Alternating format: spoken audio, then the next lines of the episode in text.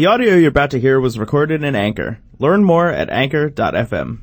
Are you feeling nosy today? You know, I am feeling pretty nosy today. I think today is a great day to just go and get in the business of everybody around us.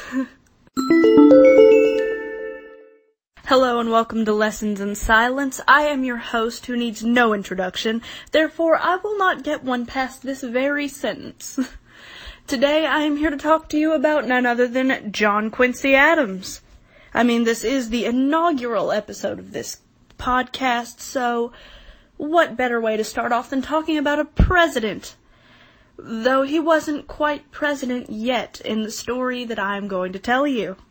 So, uh, recently, and, uh, by recently, I mean back in November, it was, um, it was actually during election week, hey? I got the chance to go to Washington, D.C. And while we were there, we took an interesting little trip down to the House of Representatives. And, well, we got quite a story when we were there, and I swear I sound like clickbait right now, but it's a good story. It is a good story, and it is worth my clickbait sound. So, we get into the old representatives room, and there's all these statues everywhere. They're really nice, and naturally, me being me, I'm going around looking at the statues, not paying too much attention to anything else, except for those gold tiles on the floor. And I'm, I asked the tour guide, I'm like, what are these gold tiles on the floor? And she's like, I'm, I'm getting to that, hold on. and she explains that one, they're not gold, they're bronze, and two, all of the bronze tiles mark where a House of Representatives member sat that became president later. So we're walking around and I'm checking every single bronze stone in the ground there because naturally that's me and that's what I gotta do. And we get to a Mr. John Quincy Adams. And she says, Now hold on, I've got this really cool story to tell you. And she goes over to the other side of the room. She says, now stand around that little drain thing. You see the thing that looks like a shower drain down there by uh, John Quincy Adams' little floor stone? You gotta stand around that and you gotta listen, okay? You gotta be quiet and you gotta listen. And so she goes all the way across the room and we're thinking, what is this lady doing? What is going on? But okay, okay, we'll, we'll do what you say, alright. So she goes all the way across the room and she starts talking. And we can hear her. Like if she was coming through a loudspeaker in the floor, we can hear her. And while we're standing there amazed, she comes back over there laughing at us a little bit because, I mean, you should have seen the looks on our faces. Really, you should have. But she says, way back when, this room was echoey. We'll go with that. We'll go with echoey because I can't quite remember the exact word. My brain does not work that well. And she said, it echoed so much because it was just such a big space and nothing was really in it other than desks and people.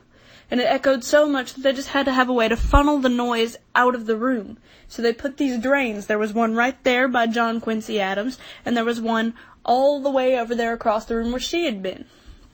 And now, John Quincy Adams had figured something out.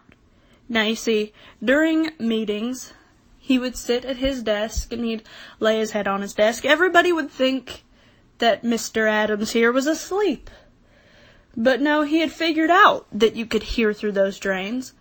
So he put his head down there so he could listen to the private conversations of the people all the way on the other side of the room and know if they were talking bad about him.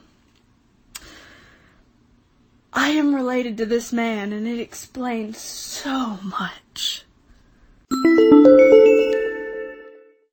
Alright, so that's actually it for today's episode. Uh, I'm sorry if it's a little short, but this is the very beginning of the series. Hopefully, I will get some new stuff in. I've already got a couple more episodes planned. When it is I'll actually make them, we are not sure yet but I've got a couple planned. And of course, if anyone has any suggestions for things they'd like me to tell them about or to tell everyone else about, I am completely open to suggestions. I would love to do those. So, uh, hey, I guess contact me. and of course, thank you to anyone who is listening. I know based off Tumblr, I've probably got maybe five listeners at least once this gets onto maybe iTunes or Libsyn or SoundCloud, wherever I'm going to put it. Uh, so thanks to them. And uh, yeah, if you liked this, please tell me so I can know to make things more like this. And yeah, I guess that's it for the show. I'll see you next time. The audio you just heard was recorded in Anchor. Learn more at anchor.fm.